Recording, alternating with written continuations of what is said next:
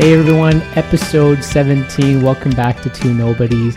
And I'm really excited for today's guest. It's someone who, from a distance, I've, I've kind of met and, and, and known, but certainly I don't think Ron has known me, but we kind of met the other day, which has been great. Uh, Ron Hamilton of Sunworks Farms. I'm really pleased to have him on the podcast. Welcome, Ron. Hello. Thanks for thanks for thanks for joining us. I do want to start today, Ron, by first of all thanking you and Sheila because about I want to say about five or so years ago, I was actually a vegetarian. I was raised a vegetarian, and there was a point at which I could no longer really um, just be a vegetarian because the proteins that I was eating just wasn't being digested very well. And so I always told myself that ever if I ever hit that point at where you know kind of came for the sake of my own health that I would consider eating animal products. But a huge part of me being vegetarian was really from a from an ethical standpoint also. Being raised culturally as a vegetarian was one thing, but but from an ethical standpoint, it became more and more important. So when I was considering eating meat, my wife Michelle had we had been to the farmers market, we'd been she started to consume some of your products and then when I really researched your farm and then was in, then saw the invite to go to a family farm day, my goodness, I must say that I was incredibly impressed for sure, but also just the values that you guys embodied um, very much spoke to me, and I really appreciated that. And and and to and still to today, obviously, we we, we consume and, and, and, and very much enjoy your product. So I want to thank you because, to be honest, if it wasn't for you and Sheila and and having accessible products here in the Edmonton area, organic, certified, humane, incredibly clean products, I'm not sure if I would have made that transition. And I if I did make that transition, I don't know if I'd feel as healthy as I as I do. So I just wanted to start off by thanking you for that. Well, thank you very much. That's uh, it. Always it's always uh, you know uh, heartwarming to hear you know someone with a story like that for sure. Um, one of the things that I always I'm just going to adjust my mic here. It's a little I think it's a little loud. Um, one of the things that I like to do, Ron, and and maybe there's some of your other customers who like to do this as well. But I came by the farmers market yesterday, met you in person, and, and bought a a few whole chickens. And what I like to do is uh, the reason why I buy the whole chickens is because I feel like it can actually be sort of present with with the animal, and uh, while I'm sort of quartering it and and kind of going through that process. And something that uh, that I'm reminded of, and I'm not sure if if uh, your wife Sheila still does this but I do remember in one of the family farm days, um, her mentioning that when it came to actually processing the bird, that she was the one who who you know cut the neck of the of the chicken, so to speak, and that was her way of sort of being with the animal at that moment. I'm not sure if that's still if I have that sort of story right or if, if that's if that's correct, but I'm often reminded of myself. I, I remind myself that when I'm processing this bird, I know exactly where it came from, and I know the people who process that, and to have that connection is is so important to me, and I suspect it's probably important to some of your other customers. Yeah, we still Sheila and I still. Uh our in our, in our two jobs in the two jobs that we have in the processing plant.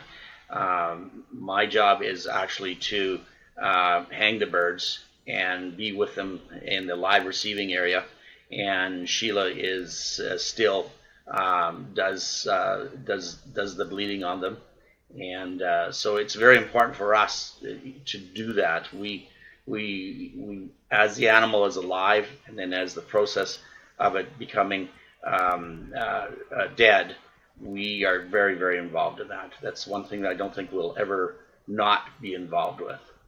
Now, how does that connect to your values, like the values that you, you know, had before you started farming, and maybe they've evolved? But is that is that a reflective thing of your values? Would you say?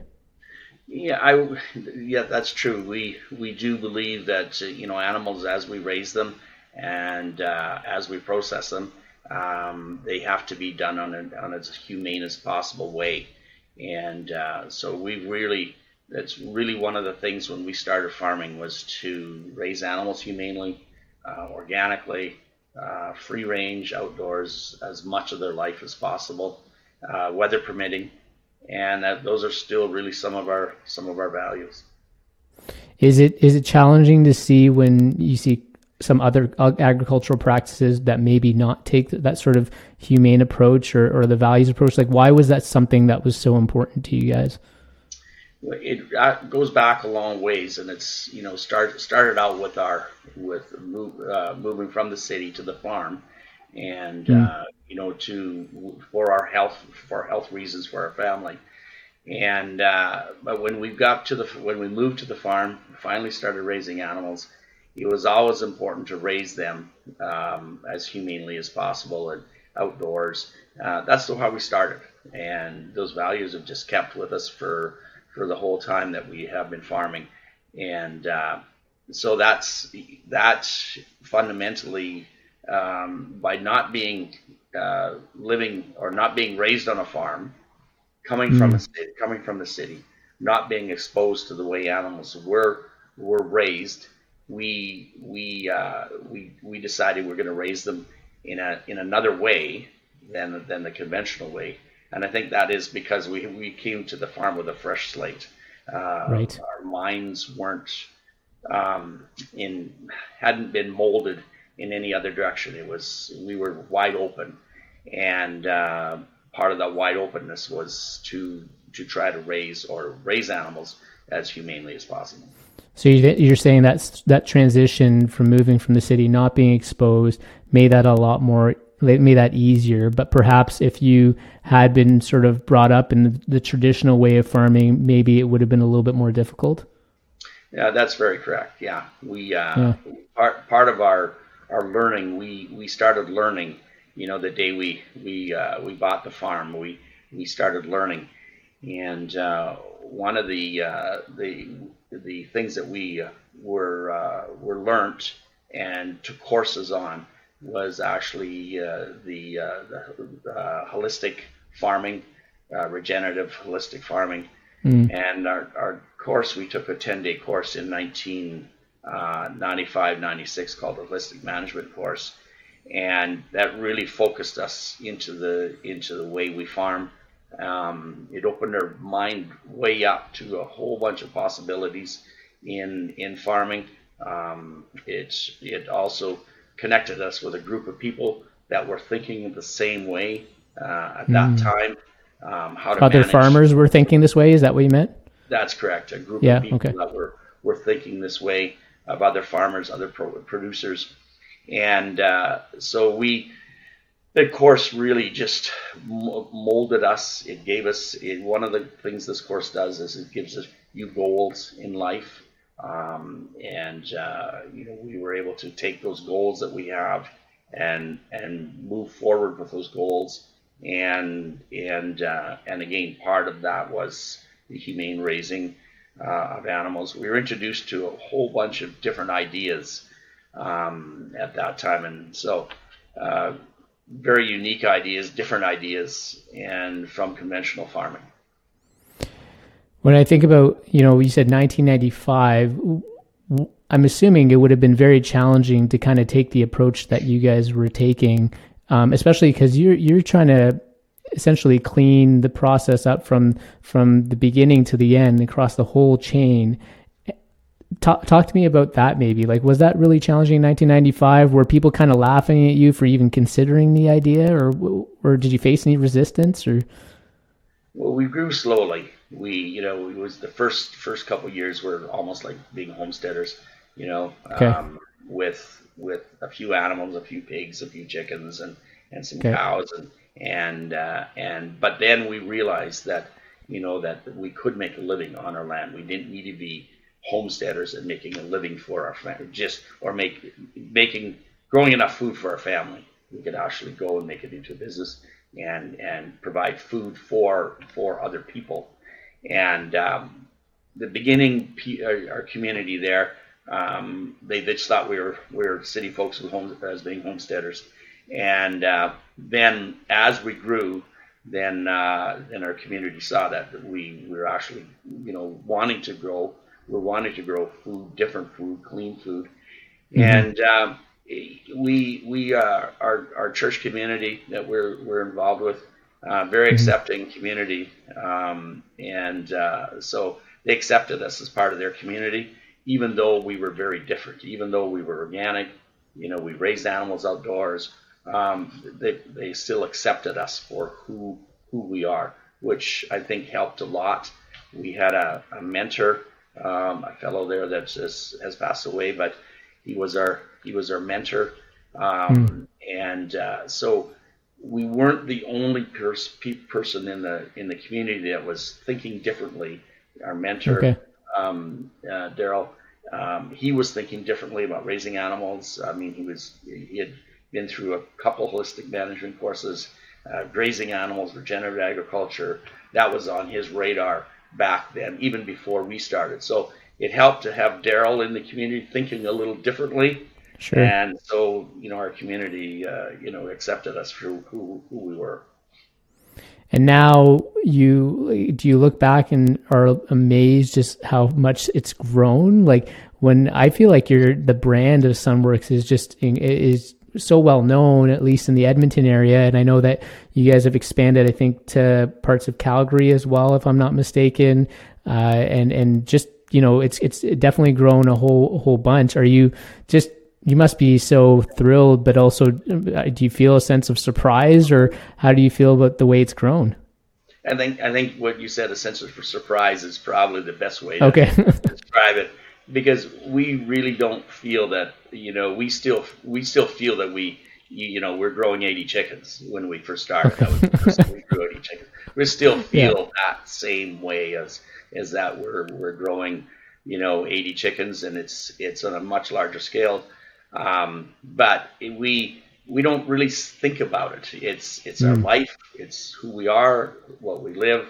Um, and so we we really don't think that we're a large a larger operation or or anything like that. We we uh, you know we still go to the farmers markets. We still make the, still talk to people. We make those relationships.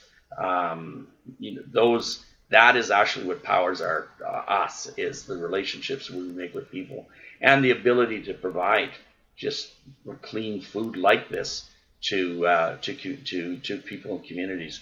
Um, we actually started in one of the first farmers markets we started was in Calgary, and oh, okay.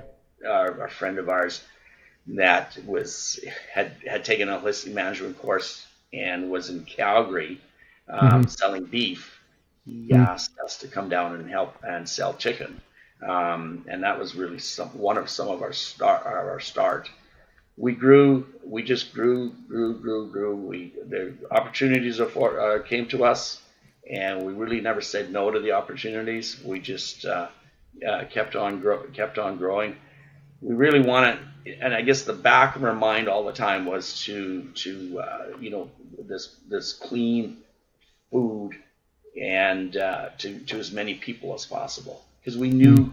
we would get comments week after week after week, and we still do of people looking for cleaner food. Their families yes. need food for for uh, you know with no no no preservatives and no chemicals and mm-hmm. allergens mm-hmm. and it goes on and on and on the reasons why we why people are looking for our food but every week we just this is reaffirmed you know this is why we're doing it and uh, and so we just we actually don't feel that we're, for, we're we still feel that we're Ron and Sheila with 80 chickens that's that's uh that's quite humbling for you to say that. I mean, especially since you guys have scaled up quite a bit. Um, do you do you ever feel like if you scaled up any further that you could be compromising your values, or do you think those things are never in tension? Yeah, and we we've actually discussed that, uh, you know, throughout the years, um, is how whether our values uh, would be compromised and where we stop in our growth. Which values would those be, Ron? Like, could you identify those? Yeah, that would be like not not raising animals in a in a humane way, especially okay. in a certified humane way. Okay. Um, not being organic. Um, mm. You know, uh, our our employees are always very very uh, part of part of what we uh, what we do. Um, mm-hmm. It's definitely not Ron and Sheila. It's we do have some absolutely fabulous people that mm-hmm. that uh, that work with us, and uh, so those you know look after our people, look after our animals, um, look after our land. That's another mm-hmm. great another big one is look after the land.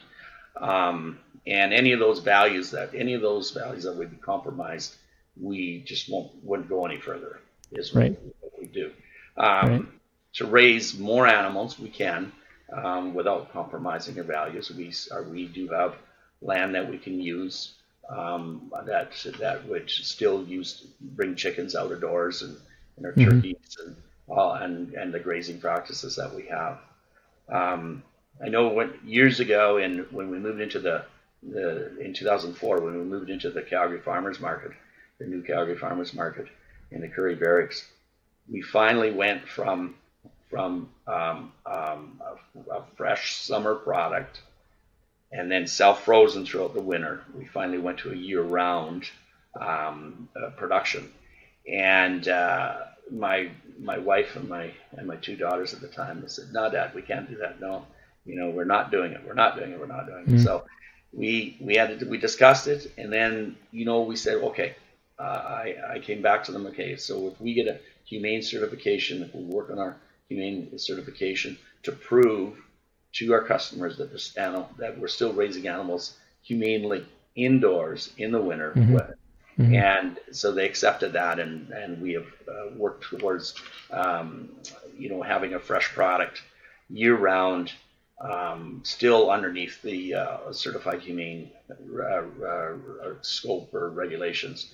We uh, we started in in um, shortly after that in 2004. It was early 2005. We went and um, got certified by a humane society and and I can't even remember who, whether it was the Winnipeg Humane Society or the or the Manitoba Humane Society. We got we got certified through.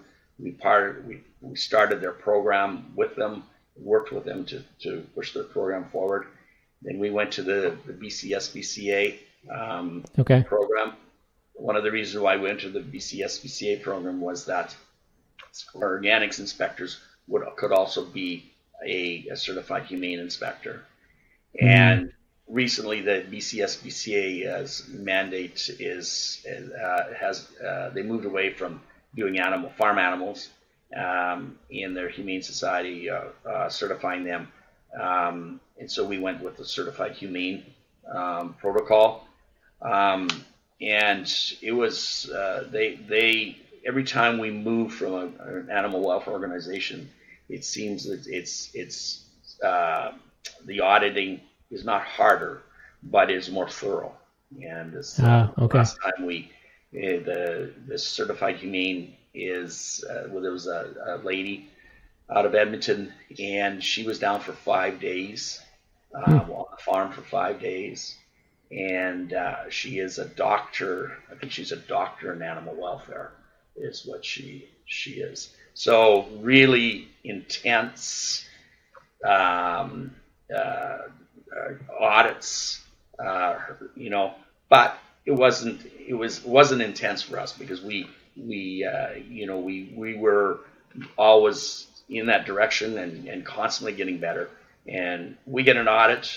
Um, it's a no, no different than an organic audit or um, an SPCA audit or a, or a humane audit or chicken producers audit or any of the other uh, the uh, the organizations that we are audited by.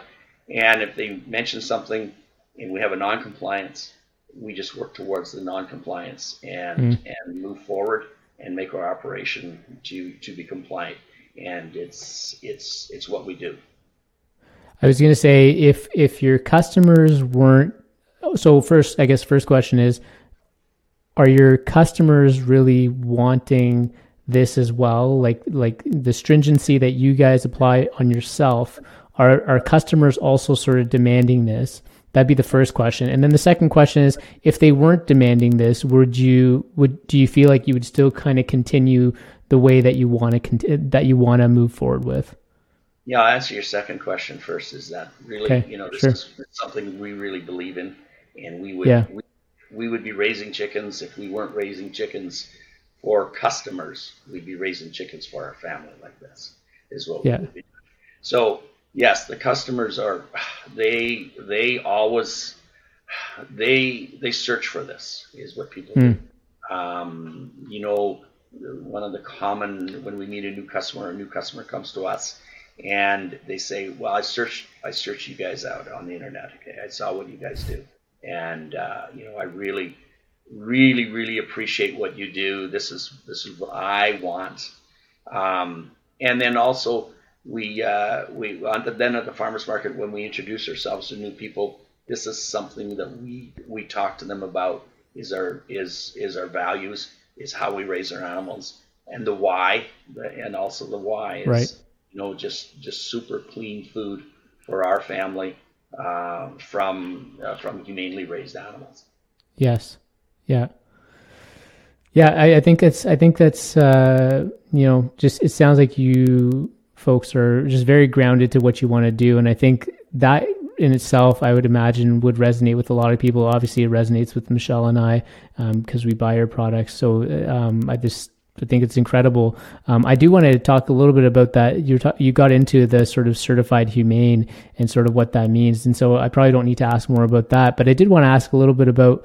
Uh, I remember I think it was the last family farm day I came to, so that probably would have been 2019 in person, and you had spoken about a new way of processing your chickens, and it was like this sort of oxygen kind of deprivation thing. And I remember coming home to Michelle and I said, they just took it to another level. Like no one's asking them to do this, but they took it to another level. And I actually, you know, I, I went online to sort of research it and I just don't know how you can get any more humane. Essentially, like the, you're putting the birds to sleep, right? Is is, is my understanding. Uh, but do you want to talk to to our listeners about that, maybe? You know, we've always you know that was the one point in our always in in our processing that we felt um, we could try to be better, and that's mm. how how to stun our birds, um, how to how to how to make sure that the birds have um, least amount of of stress um, as they're being processed, and uh, we I've researched different um, systems many, many for many years. This was mm-hmm. always a, when we built our plant. This was always a goal um, for us to do, for us to do this. And uh, there's a, a, couple different ways. One is the controlled atmospheric stunning, which is uses a, a CO2 gas to put the birds to sleep, and uh, or there is the low atmospheric pressure stunning um, that we that we have on the farm we were we were fortunate that uh, we we were able to uh, um, to purchase this this unit here um, at a it came up uh, at a very came up in Alberta here at a very reasonable cost, and so the mm. minute that we were able to this to uh, it was available, we we took it on and brought it into the, mm-hmm. into the processing plant, and that's very correct. The birds just go to sleep and then um, you know there is from that point on there is no pain there is no pain for the birds mm-hmm. as they're as they're processed and it's those are one of the things that that people you know we we get people say well you know the birds just had one bad day and you know mm. they say we raise them humanely and they say well and I, I've had people say well they just had one bad day and you know they don't have a bad day that day. Mm-hmm. Fall asleep, and then uh, and then we we uh, we process them um, and stun them so that uh, they they basically do do not feel any pain at all.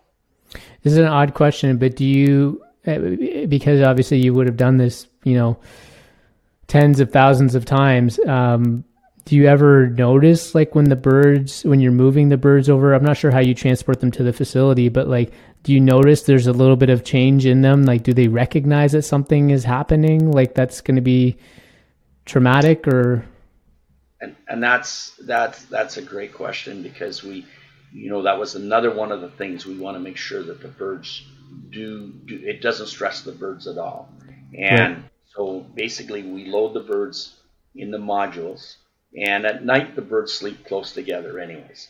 So mm. What we do is in in the in the early evening we load the birds onto the, into the modules. And so modules are um, they have drawers in them, and they're and they uh, so we we pick the birds up. We use two two uh, um, two legs by the two legs and or over top of them and just and cup them cup them in their wings and put them mm. into the into the uh, into the into the drawers.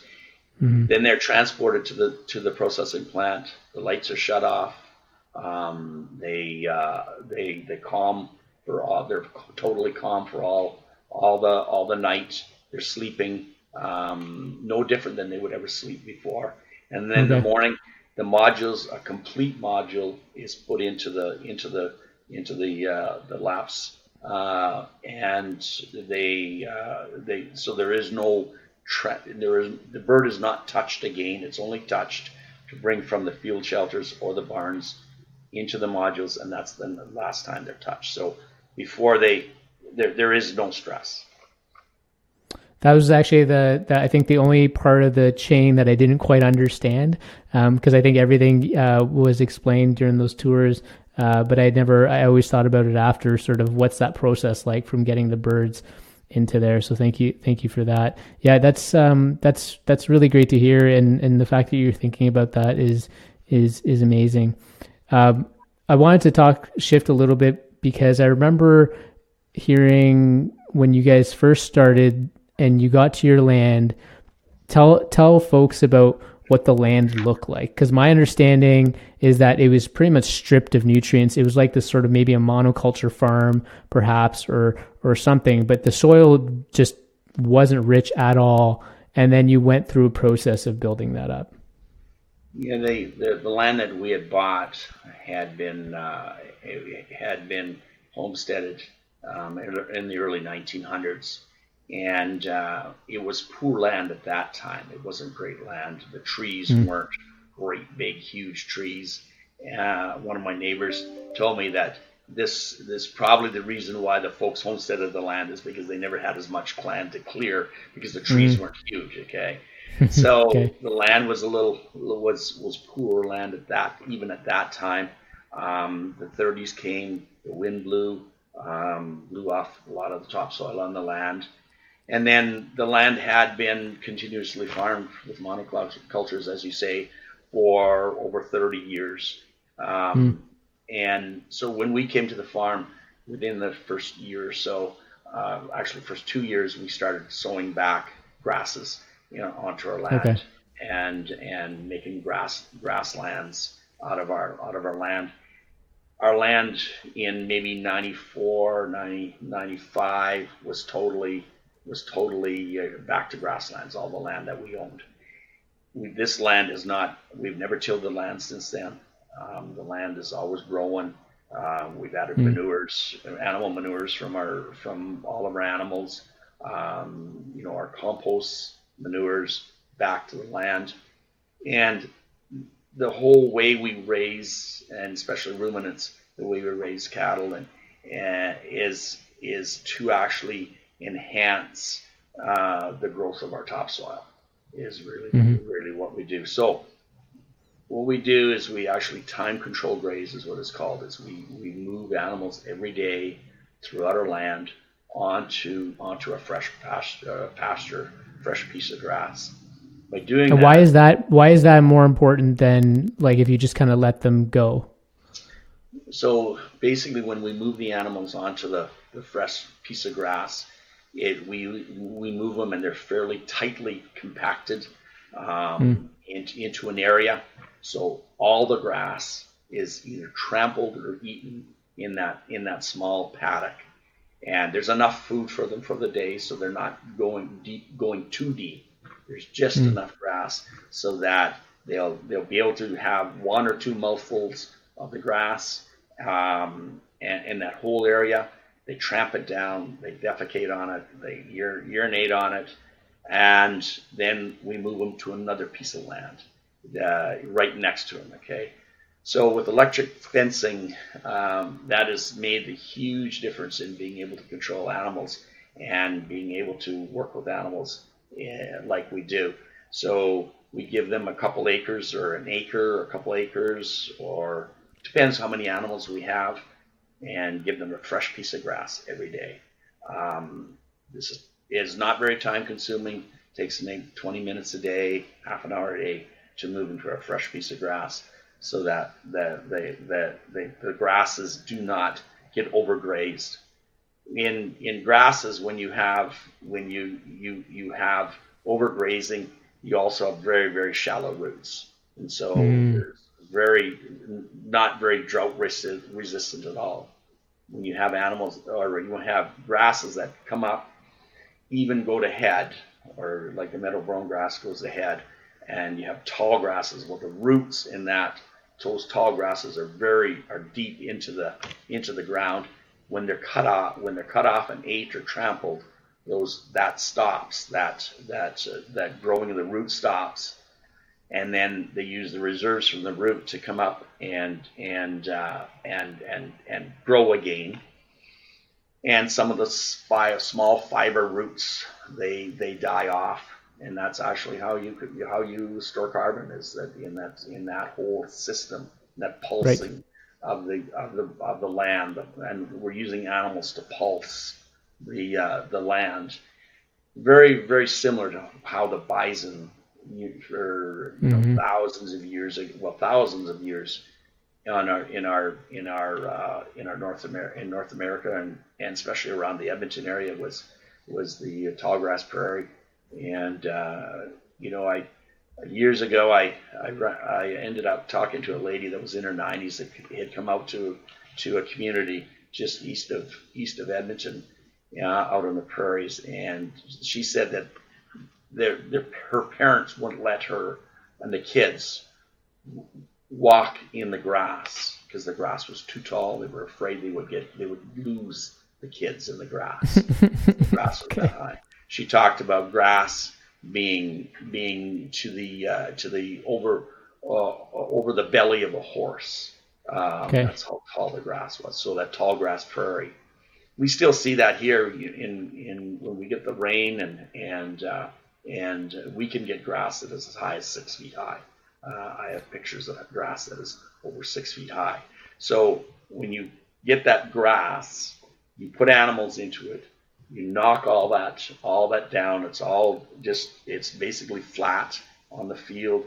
It's got it's got manure on it, urine on it, um, and then all that grass comes down, and the, the microbes start to eat it, and uh, um, you know there's the whole ecosystem of the of the of the grasslands comes alive again, and ultimately you uh, you uh, you make topsoil.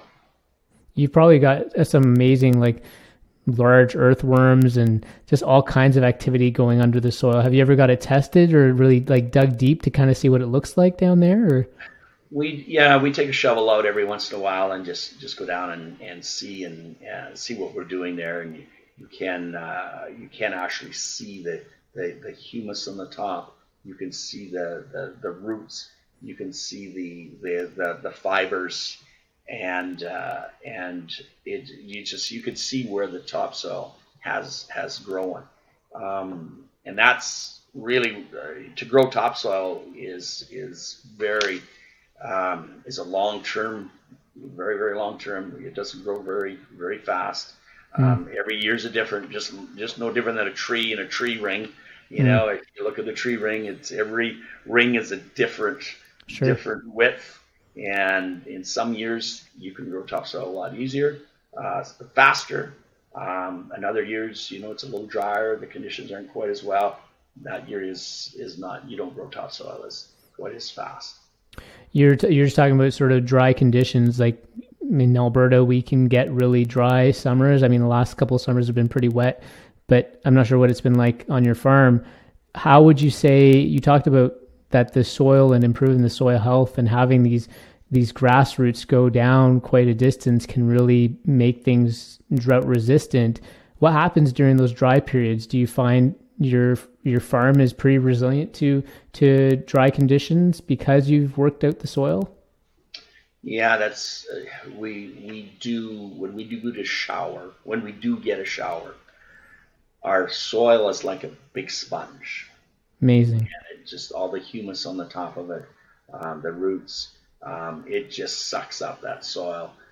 When we first came to the farm and started uh, pasturing, pasturing poultry, raising animals, uh, or poultry in the um, a rain would come along, a half inch rain come along, we'd be running out to our chicken shelters to make sure that there was there was no challenges with the chickens because of the rain.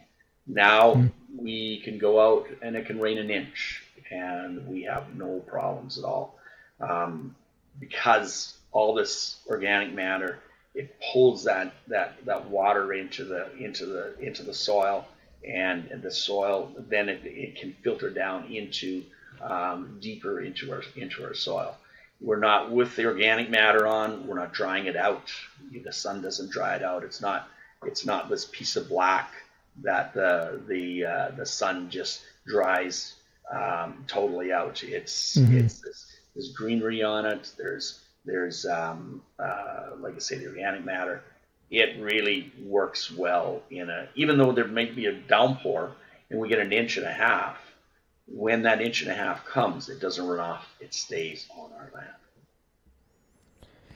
Yeah, and and and that's important for so many you know reasons. Um, you know, people talk about sort of uh, with cattle farming and the runoff from water uh, and how that can affect water systems and all that. Like you're not, I would think you're not really contributing to that. And even from like a climate change perspective, more mainstream is attention is being focused on the importance of importance of soil health as sort of sequestering carbon. I don't know. Did you have you heard of this study that came out of Georgia, uh, a Georgian farm? I think it's called White Oaks, and they had a third party. I think their farm is like three thousand acres. It's it's a sizable farm, uh, but they had a third party um, group study their farm, and they do a lot of this sort of uh, regenerative farming, very similar, if not the same, to sort of what you guys do. Um, and they're they're mainly a cattle farm, but they have other animals as well. And I think it's the same process that you just spoke about. But they found that I think I have here. Um, they their net emissions is at a, at a negative, so they have a negative 3.5 kilograms of CO2 of emissions per kilogram of meat because their soil has been um, uh, worked in so well and they have just just amazing land that they're actually sequestering more carbon than they're emitting from their from their agricultural practices. I'd be curious if if you guys hit a similar mark. I would think sequestering carbon through agriculture is is uh, I think is one way that we can actually uh, work with climate change. Um, we you can sequester carbon through agriculture. Mm-hmm. You have to work at it it has to be uh, you have to uh, monitor it. It's got to be quantifiable. Um, but through force, through force, through good forestry practices, through uh, urban force, through uh, through agricultural land, we can we can um, um, sequester carbon. Uh, we can sequester f- from up to from 15 uh, tons per hectare and up some of the studies I've shown.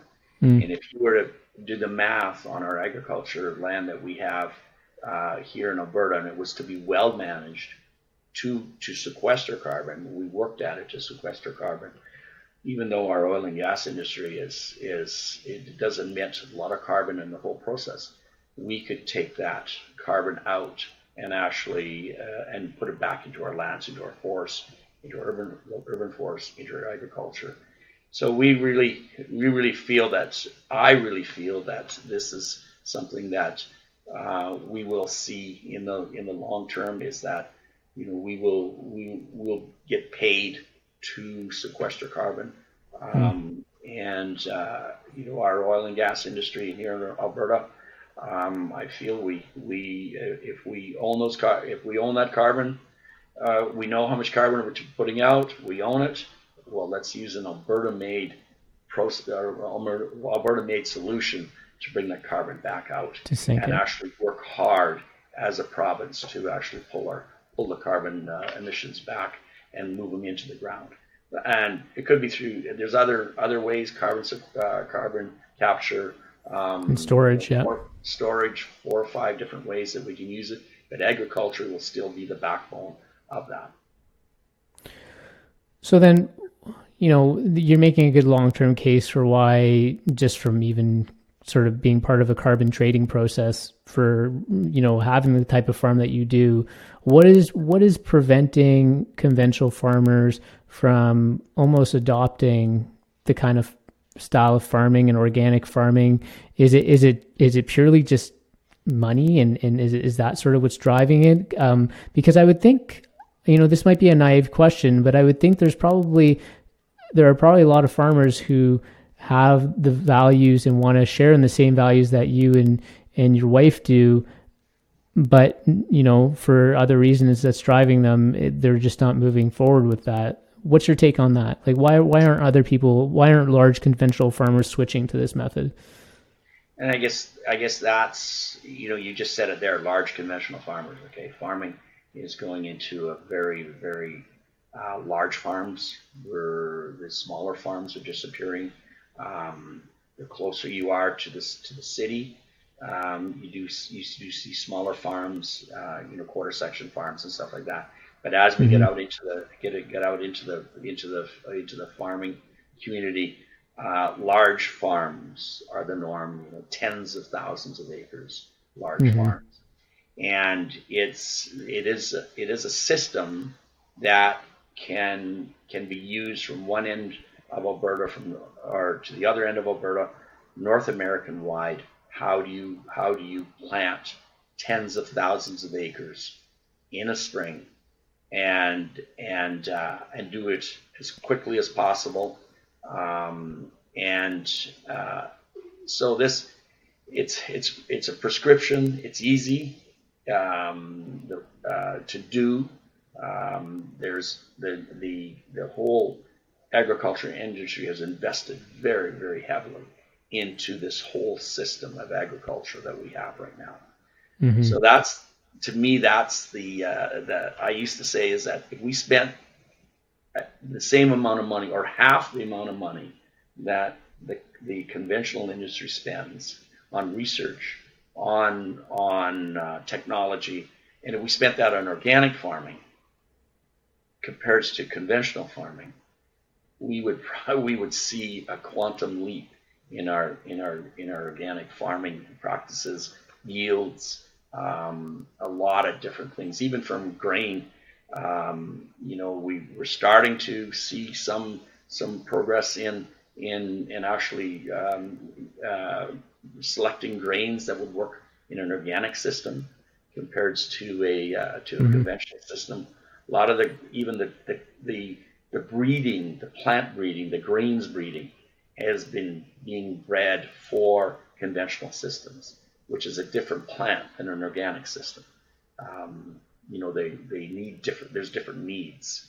So it is, it's a, the conventional industry is very, very entrenched and uh, it's very hard to move people um, and industries um, and we we are known in the industries all the way through all the industries as organic. So there is organic there. We're we're accepted, um, mm-hmm. but we're not really a part of of uh, we don't, we're not making a real difference right now.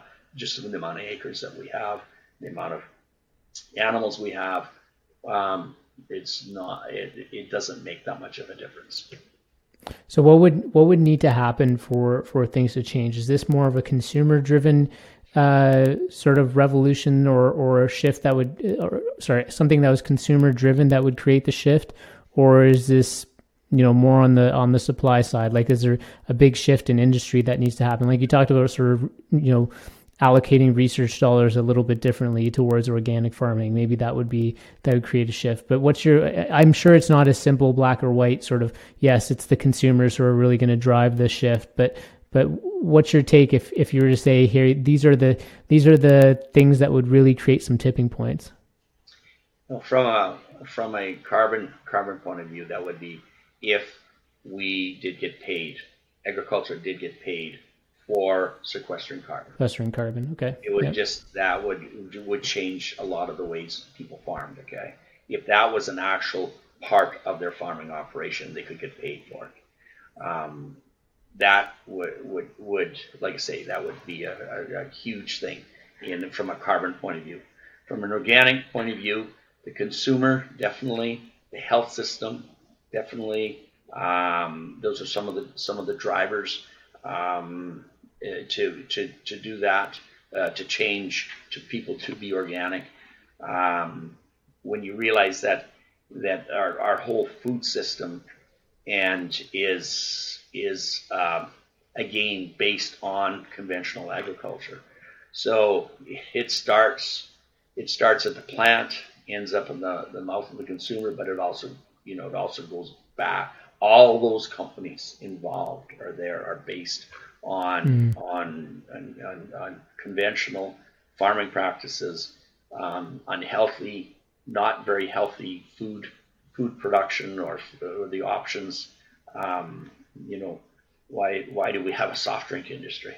You know, that's with that's been proven and shown and and that that the amount of sugars in foods are are are not very healthy at all. Okay. Absolutely. Uh, you know, cancers. They they say stay away from sugar. You know, just you know keep your sugars down. Um, is one of the one of the things that doctors do tell tell the patients. You know, stay away from the preservatives in the in the food, mm-hmm. the chemicals in your food. The mm-hmm. system is not is is have would have to change dramatically, and it's it's the consumers would drive it, but they would have to drive it through through government. Um, they they they would have to drive it through their supermarkets, their governments, um, a multi multi pronged to ever change anything um, dramatically. We see in Europe, it, it, it, you know, we organics is a little bigger than we are here, but mm-hmm. not by, you know, not fifty percent. You know, mm-hmm. it's, it's still it's it, it's still a smaller part of the, the, the and they've been they've been uh, they've been trying for more, years to change um, to a to a uh, uh, you know, more organic and government, even from a government point of view. Um, but it still takes time to change. Um, well, I was just going to like I think I, I remember uh, hearing maybe three four years ago when uh, McDonald's said that they were going to shift to it might have been free range eggs. I don't really know. It could have been free run, but nevertheless, the whole point was that it's these big buyers and these big purchasers like McDonald's that can really shift agricultural systems. And until these big players don't make these shifts, um, it's great that individual consumers are asking for these things. But in terms of shifting an entire industry, it's really these big players that make the difference. You know, we don't in Canada here. We we're such a small country, such a small large country that we it's very hard to to make these to make these uh, the, the, the, the, to have the, even the consumer in the North American in the North American um, uh, or even processors in North America to uh, to to to do much to change. We see mm-hmm. it slowly but surely. You know, I mean, General Mills has went and and they are they're really pushing for regenerative agriculture in in buying some oh. of the grains. Um, we do see uh, people taking colorants and, and, and preservatives out of food, you know, larger corporations. Um, slowly but surely, we're, we're moving somewhat to a, you know, there are, I guess, light at the end of the tunnel. We're moving that direction and being pushed by consumers. Um, but it's a, it will be a slow it will be a slow process. The the the health angle is interesting. Like just talking about sort of the benefits to to one's health, and you you spoke a little bit about your story and how you guys um, you and Sheila st- started this because of uh, how it would benefit your family's health. I kind of wonder if that's something that you get asked about a lot, whether whether your products are actually going to sort of make a difference. And yes, I understand that it's clean entirely, but really, does that matter? Do you get that question often, or, or do people kind of uh, challenge that thinking? The, the consumer from a farmer's market is is a different, somewhat of a different consumer than a than a uh, than true. A yeah. Okay.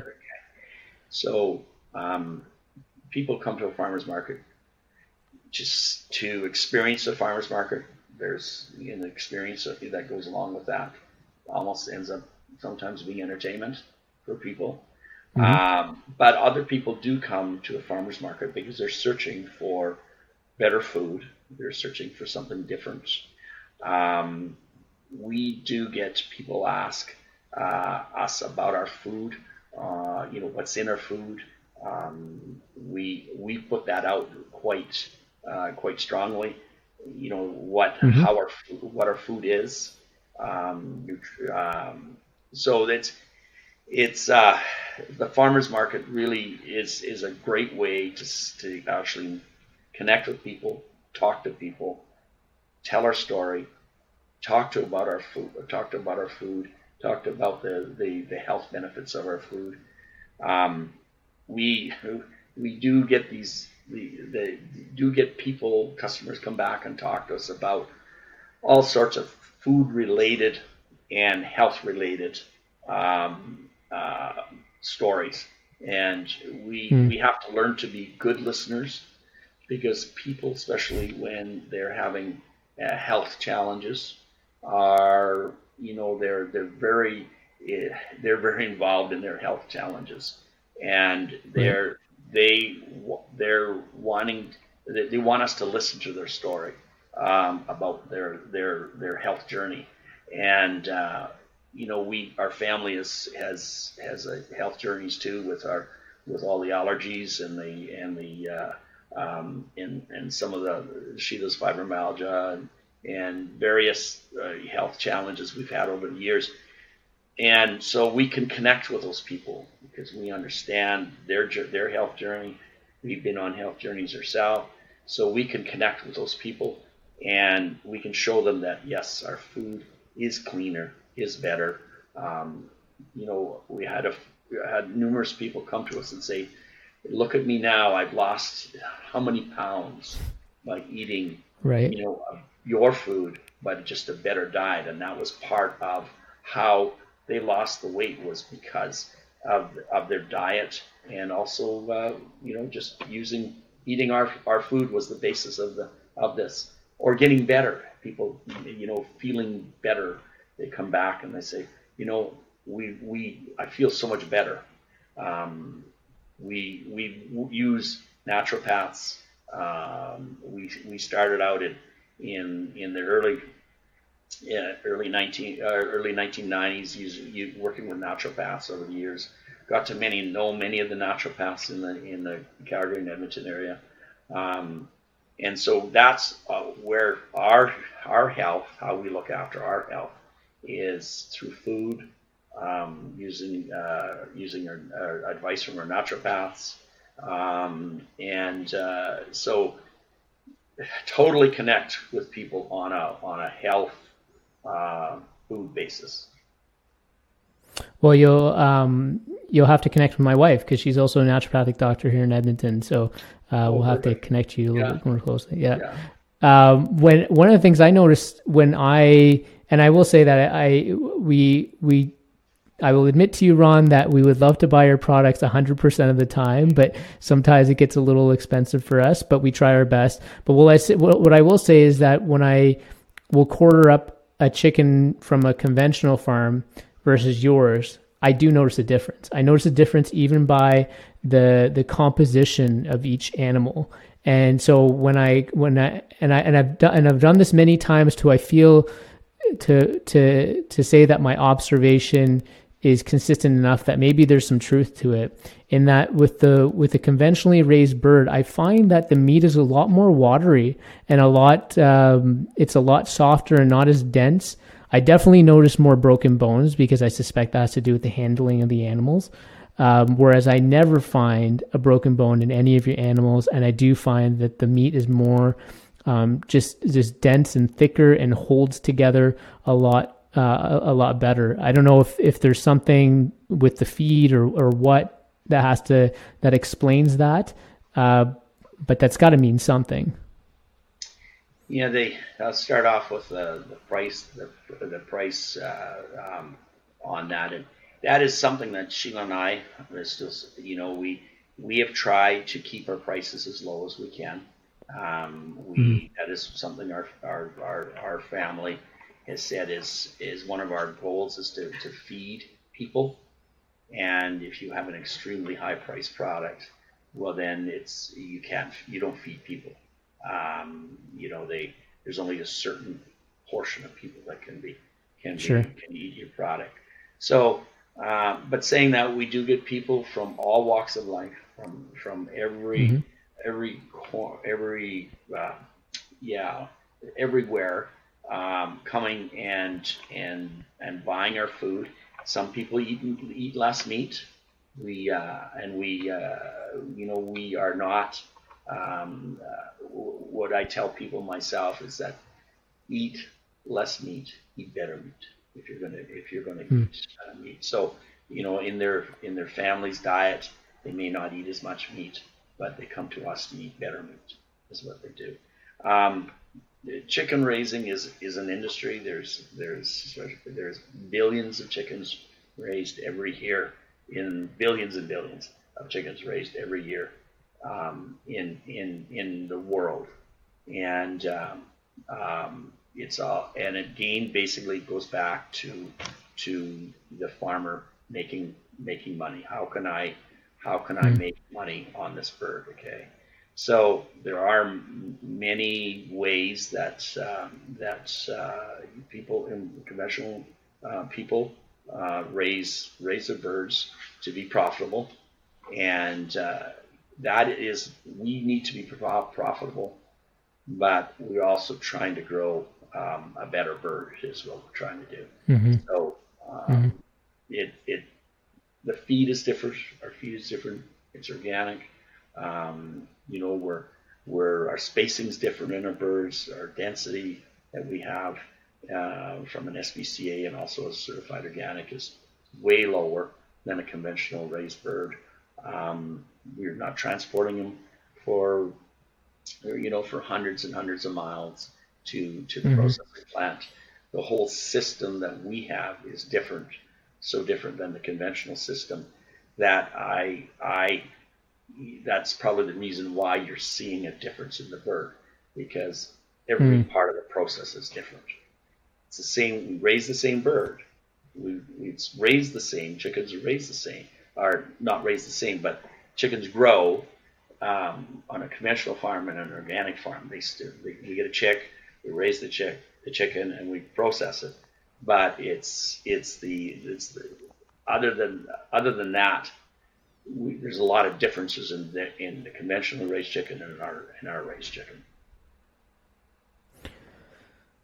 When so we were talking about we were talking about the price point and and that's really encouraging to hear that that's that's a priority for for your family to sort of keep that and really feed people. But I think I suspect a question that still people have though is just generally like why is organic food and and organic meat like why is it so expensive? Like um, you know if or and this is maybe a naive point of view again you know you're talking about cattle if they're just sort of eating the grass and it's sort of self-sustaining itself like you would think like there's less input costs and and um and so on. You know i can't speak for the birds themselves but even the birds you know the the the chickens are eating from the ground and i'm sure i know you're feeding them the i think alfalfa and some other kind of grains and stuff but what what what is what is really the the drivers for why organic and certified humane and free range? Why is that why is it so so much more expensive? Is it just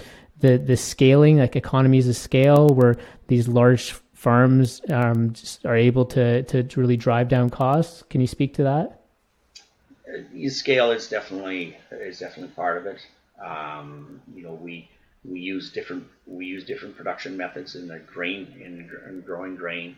Um, we're not using uh, uh, you know NPK um, and and mining it and uh, and you know bringing it from uh, from an artificial source for our for our plant's nutrients. Um, we're using mm-hmm. cover crops. We're using regenerative practices. Um, we're sequestering carbon. Um, you know that so when you when you the grain is more expensive for the feed. Um, the scale mm. isn't there. Um, we there's uh, and so that really is the supply. Um, there's not as in mm-hmm. in the world. There's not as much organic uh, grains in the world, organic production in the world. Um, you know, there the uh, it goes into not only animal feed, but it goes into human feed, and and uh, so with with all the the the the, the feed uh, costs being higher, uh, the labor cost being higher, um, and uh, looking after the land, um, you know, being very conscious of, of looking after the land. Um, there's a lot of different reasons why regenerative, uh, you know, regenerative agriculture is more expensive than than than conventional agriculture. Um, and uh, the more regenerative agriculture that we have, well, then it's going to help all of us um, as uh, you know grow grow a, a, a, different food system. Could you can can anything be done from a from a poli- from a government standpoint or or you know are there is there anything else that could be done external to this or the the industry that can really help drive down organic food prices? It's even on a on a distribution uh, from from one you know uh, distribution uh, system. Um, you know, there's there's so many uh, uh, there's so many people that this even this this food that we get goes through so many people. Um, you know, major uh, grocery stores will go right to you know go right to Heinz and, and Walmart will go right mm-hmm. to Heinz buy right from them. Okay, here we get a lot mm-hmm. of layers of, of, of, people in there to that take um, that that that do uh, you know uh, just because of the volumes and the and the outlets that we see that they're not like uh, um, the major food stores. Um, like, so that's part of one of the reasons of the price. Continue back. Can you get back to the question? I sort of lost it there, sir. Yeah. No, that's okay. It, it was it was more of like whether whether governments or whether somebody else, like another, what what what what are some other measures that could be taken to potentially reduce or uh, organic food prices or organic meat prices? Um, just the acceptance of the more that there is, um, there will accept accept it. Uh, the acceptance of the consumer, the more product that there is, mm-hmm. Uh, the more the whole organic system is grows, um, then the prices will will come down. Um, yeah. But at the same time, we want to make sure that that you know we still do call uh, you know apples to apples and oranges to oranges because not all organic folks raise chickens the way we raise chickens. We are, yes. um, you know, when you go to uh, to a natural food store, um, you know, there are chickens there that are raised, or like Costco, they're raised differently than ours, um, mm-hmm. and uh, they're cheaper. And uh, you know, so mm-hmm.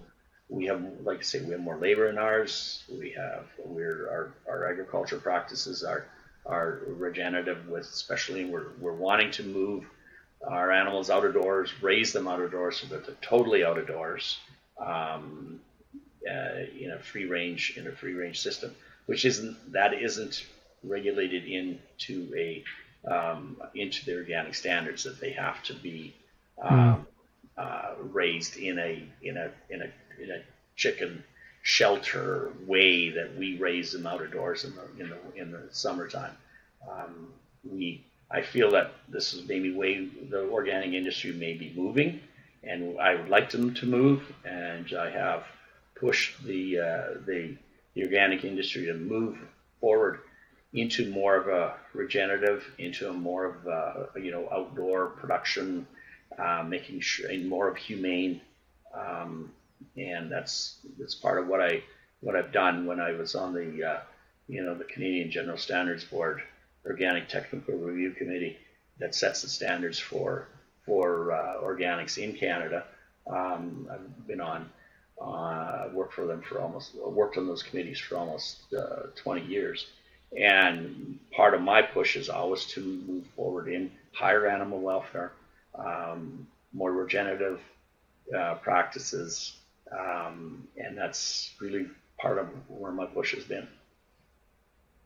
And what's the resistance when you were on the board that you would get, or are are they moving towards this? Is just sort of taking time, or is there active resistance against that? It will take time. You know, the uh, the the the um, uh, industry uh, is still is still an industry. We do have um, the, the, the the different um, uh, you know the chicken producers of our Canadian chicken producers or chicken farmers mm-hmm. of Canada. You know, um, they are entrenched in different in their industries. Okay, and uh, you know, so uh, it, slowly but surely we will move forward to that. In fact, you know, all of the the, uh, the, the, the commodity boards, the Chicken Farmers of Canada, Egg Producers of Canada, Turkey Farmers of Canada, all of those folks, uh, you know, from when I when we started in the industry, they have moved forward in their animal welfare standards. Um, they have moved forward uh, significantly in the last uh, 10 years. When we started, when we were certified humane in 2005, no mm-hmm. one no one had heard of being certified humane. No one had heard of right. standards. Okay, and when you realize that that's not that long ago, okay, you know we're we're in in time in life. You know that's not that long ago, and all of the the commodity boards have moved for you know further and further for higher animal wel- welfare standards. So it's a it's a slow process, and we just got to make sure mm-hmm. that the organic standards are in the forefront of this that we never mm. that, that we we um, we we try to be um, a little bit higher than the commodity uh, industry is what what we, and we are with our some of our uh, some of our uh, space limits or density limits, um, but on floor, for floor raised birds, um, the conventional industry right now for floor raised birds is the same as the organic industry you know, at uh, 2.07 mm. square feet per per bird. Um, so you know, we we are the con- the conventional industry has moved, and the chicken farmers, uh, the egg farmers of Canada have moved towards our organic, humane standards. And where are we going to go next? Is that actually moving birds outdoors and to have their their, mm. their life out of doors rather than in a free range pop hole system? Um, you know, the last standards that we have, we actually have to we have to uh, um, uh, supply in a in a pop hole range free range system. We actually got to uh, have some enrichments. We have to have some shade. We have to have uh, to encourage the birds to move out of doors. Could these birds actually live all year outdoor, especially in uh, no, Canada not, and in Alberta? Not in Canada. Okay. Uh, BC, okay. Okay. Yeah, BC, well, even in BC because of the, the wet and the cold and everything yeah. like that. So weather, yeah. we're, we're talking, always talking weather permitted is what we are. So. Okay. But okay. Even there. um, when when these. No, sorry. Go ahead, Ron. Please. Even when they're even when they're indoors in the in the wintertime, we want to make sure that their that their uh, um, uh, their life is is better uh, than the conventional system, even indoors. Mm-hmm. Uh, with if we did raise these organic standards, what is your reaction to the question of like, can organic feed the world? Like, can can you know if everyone sort of shifted to this way of agriculture, could we actually feed the world um, with these sort of higher standards? What's your what's your general reaction when you get that kind of question?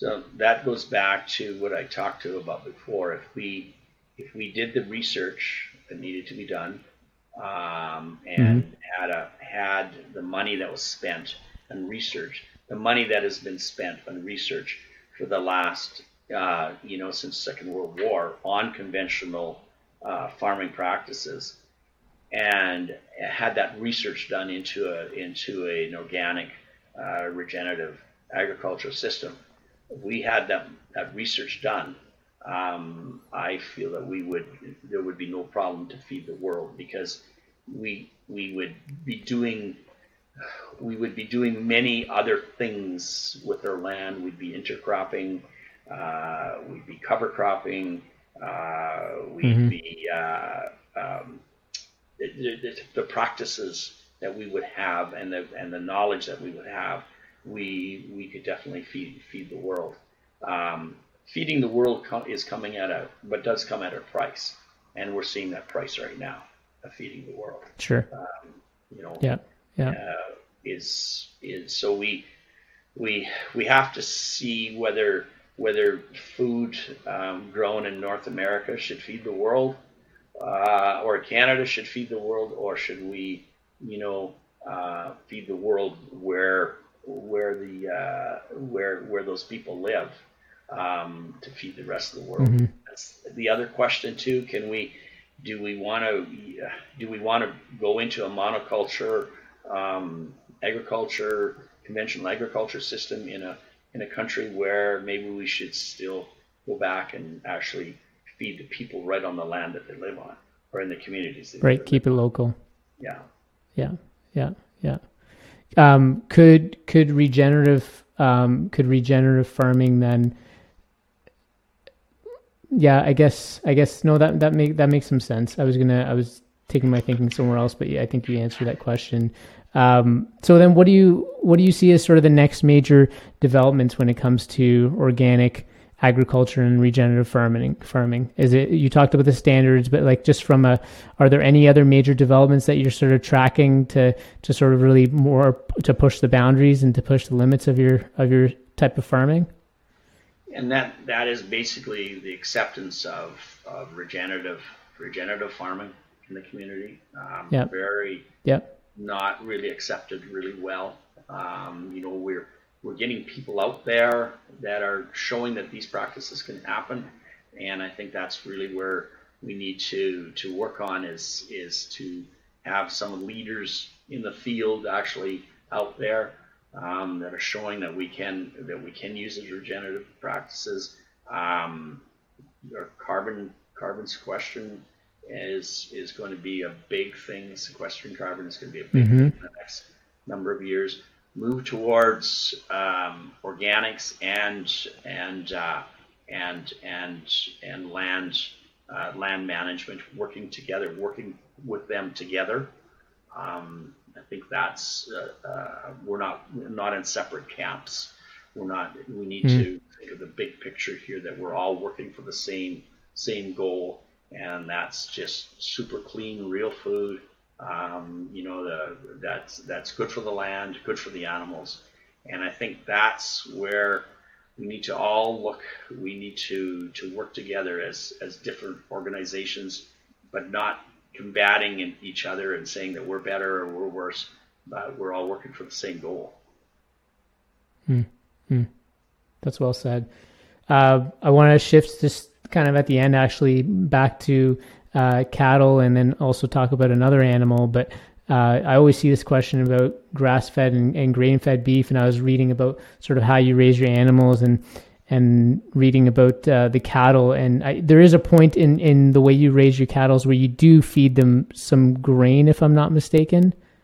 Or there's like a, I think you said something about finishing. So I can't remember exactly what it was, but yeah, no, we never, we don't finish our animals on grain. Okay, we we, okay. It's a grass-based diet, um, and uh, we we do use alfalfa meal, okay, which is uh, which is the the dried alfalfa uh, pellets is what it is. So it's a grass base, and so we use that as mm-hmm. our as our energy source, especially in the wintertime, and and high quality hay. Try to get as high quality hay as we can, and and um, realizing that animals you know, the whole natural cycle of animals is that they will get, you know, put on a lot of weight, gain a lot of fat in the summer. And then as the winter goes on, as the winter goes on, they get, they do get leaner. And especially in March before the grass comes, our animals can get quite lean. Uh, we try to use them with the hay and with the alfalfa pellets. We try to keep as much of their of their condition, their finish on, but the animals do get leaner and then all of a sudden the, mm. summer comes and and you know the the, the, the meat changes a little bit and the mm-hmm. and a little fatter and it's just this is nature cycle is what it is so it's not by feeding a lot of grain to animals you get the acidosis problem uh, there's many many reasons why feeding a lot of grain to animals is not a not a good a, a good reason um, and uh, you know, even when animals are grazing in the summer, there's there's uh, methane microbes that are down just uh, you know right on the, the, surface of the earth actually, you know, and, and taking in some of the methane that, that the cattle the cattle have have have put out. And uh, this is a new something new I've been reading about is that these microbes actually thrive on the methane from the from the cattle, mm. the grass finished cattle, and uh, so there's nature has has worked for thousands and thousands, millions of years. It knows what it's doing, right? Yeah, yeah. And yeah. a ruminant is why does it have four stomachs? Okay, well that's to eat to eat grass. Um, right. And th- not saying that an animal will come into a to a, a grassy area that has uh, uh, the the the the, the, uh, the plants have went to seed and they they chew off all the all the seed off the off the meadow brome or the or the grasses or, or some of the other mm. grasses that we have there. They'll chew off the seeds, but at the same time, they in the in the springtime they're back onto uh, onto fresh grass before that mm-hmm. before that grows. Um, no different than you know the the bison that we had here in this country uh, for the millions and millions of bison that we had in this country and the way they shaped our land and and uh, and created topsoil and and uh, um, they would they would basically eat what was available and go around and as they as they trampled the ground and and came back came back the thunderstorms would come um, a lot of water back onto the land the, the fires would start in the springtime come through keep the prairie open. Fires would come through the the, the, the tall grass from the year before, and they mm-hmm. they said that the, the fires could go as as as fast as as hundred kilometers an hour, and they mm-hmm. would come through the, the the anywhere where there was trees, young trees or willows, and they just sear the leaves right off that, and they kept the prairie. That's how the prairie kept, mm-hmm. kept going. Mm-hmm. But that carbon would fall down when when it was burnt off the top of that wouldn't burn into the ground. It was going so fast, the fire, the carbon would come down in the ground, drop down into the ground, and act as a as a as a source uh, of nutrients for the for the plants again. It was a yep. it was a, a cycle that was so so complete, and uh, so basically, as as an animal, that's what we're or as a farmer, we're trying to replicate that cycle. Sure, sure. Can you be as productive in in engaging in regenerative farming of cattle um, than you would compared to conventional sort of grain fed cattle? Um, you're put, it's a different product. You know, yeah. Okay. So, um, you know, uh, in, in a feedlot, and then we have to go back and take a look at the carbon the carbon footprint of, of all of what we do too. I mean, at, this, at the same time, different product, different carbon footprint. Um, they push animals a lot faster through using grain. Using grain, they they're they're not you know 24 to 30 months old. They're you know 16 months old maybe. Um, and so it's a different it's a different product, a different process. Um, can we be as productive? Um, the that that's uh, maybe not as productive, but then at what cost? You know, where mm what is the cost through the through the system and through our environment to do to do that too. Mm-hmm. mm-hmm. Okay. Uh, you spoke about bison. This is sort of my last question. Here is: uh, Have you guys thought about farming bison? Is what are the challenges with that? Because I do see uh, there are more farmers in Alberta, at least, who are moving towards farming bison as opposed to cattle. Bison are um, they're they're an animal that requires fencing. Um, they're they're a very wild animal. They're mm. um, and they uh, are can be very aggressive, um, and especially in the handling in the handling production. Okay, and so we we decided no, we're we're you know that isn't going to be part of our of our farm. We've got we've got other animals. We've moved into uh, just raising sheep now, and oh okay. Uh, so um, so we that's some of the direction that we went in rather than a bison would we'll go with a sheep. Uh, you know, they can't hurt you real bad. So yeah, okay. Uh, Ron, I have I usually ask two questions, and I usually send them to uh, the guest, but I forgot to do that. So hopefully you can just kind of play along, and if, and if you don't have the answers, that's okay. But it's more so about you, and in the sense of uh, so the first question is if there are five people dead or alive that you could have sort of a meal with, you could have them collectively, or you could have them on their own. Who would those five people be? Oh boy, that's that's a that's a, a hard hard question. I mean, some of our some of our mentors, you know, that we we've had mentors. um, it would be it's still still great to read some of their pro, their their and talk to them and so read some of their their uh, their their material, and uh, you know those. I think that's someone that would help us. You know, anybody that would help us move forward in our in in what we do, um, and and we could bounce ideas off of and and discuss um, uh, various ways of, of, how we farm and and uh, and our and our lives. Um, you know, people that that help us uh, help us in our in, in moving forward in our in our business to uh, to to uh, to grow to grow food like we do. So those would be the people that I would I would mm. like to have um, discussions with or have a meal with. Okay. Yeah. Right. And what would you be eating? Um, basically, I I eat uh, I eat chicken. Is yeah okay. That's my my food and and uh, you know garden garden vegetables. You know we're still eating potatoes from our from our garden last year, so okay. we do lots of garden vegetables and and and, and chicken chicken thighs. What's your what's your favorite way of cooking chicken thighs? Uh, just basically in the oven with some with some uh, herbs and and uh, and uh, you know in the in the wintertime some squash and some and some potatoes. That's really in the oven, just baked. You know, love that's, it. That's my favorite favorite way. Yeah, yeah love it. Uh, last question is. Uh, besides sort of the circle of life, what do you know for life? What do you know in life to be for sure? Like, what's true about life?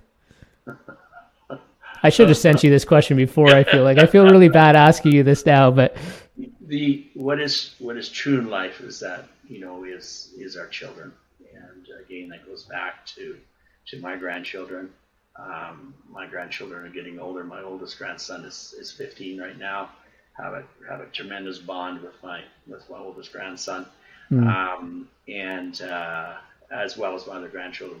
And where Sheila and I can and and can put the foundation, you know, those those those things about being good people, you know, being good for your good for your community, good for your society. Uh, good, uh, um, that is the fundamentals that we want to we want to put into those children. And as being grandparents, um, we can put those into, we can talk about those values um, with with our grandchildren, and they'll carry on and they'll move gen- they'll move generations um, from what you know we we talk to them about what our values are. They will continue on with these values and, and move forward in, in future generations. And so that's I really feel that that is one of the you know really important things is to to talk to your children or grandchildren about mm. um, life and everything. There's no topic with our grandchildren with our grandchildren that's off that you can't talk about it. You can talk about it. Sure. And so and but also our perspective, our values that we have, and uh, you know, they know grandpa and grandma were organic farmers. They know they were regenerative farmers, and uh, you know, my daughter, my two daughters, they're both involved in our in in the in the industry in their in the organic mm-hmm. industry. Um, they're they this will this will continue on. I, I, I just want to I just want to thank you. Thank you. That was uh, very well said. I could honestly, Ron, I could probably talk to you for another hour or two, but it's a Sunday, and Sundays are precious, and I am very grateful that you even took you know almost about 90 minutes here with me and and just again grateful for you and Sheila and what you guys do for uh, you know hundreds, thousands of families in producing the quality products that you do. We will always continue to to support you and will you know come to your family farm days. My my daughter, who's three, has been to a couple of them, and I know she's just going to continue to look forward to them year after year. So please do not stop those because we love them. Uh, I uh, yeah, I just I just want to thank you because there, I, I've always had so many questions, and when Kyle and I were scoping out where we wanted to take the podcast and potential guests, I said we have to have someone from Sunworks, and and he agreed, and he he sends his regrets that he couldn't uh, sort of be on the podcast today, but he uh, certainly buys products from you guys as well. So I just want to thank you again for your time and hopefully people get a lot out of this.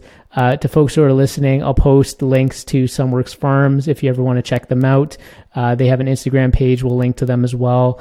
And they have a lot of great information on their website about how they raise their animals and the details, which is why I didn't really get into too much of that today. Uh, but it's, it's filled with incredible amount of transparency, which, you know, anyone who's a consumer and wants information really craves for that and they provide that. So thank you again so much, Ron. Appreciate your time and I will see you at the farmers market. Great talking. Thank you, Ron. Bye bye.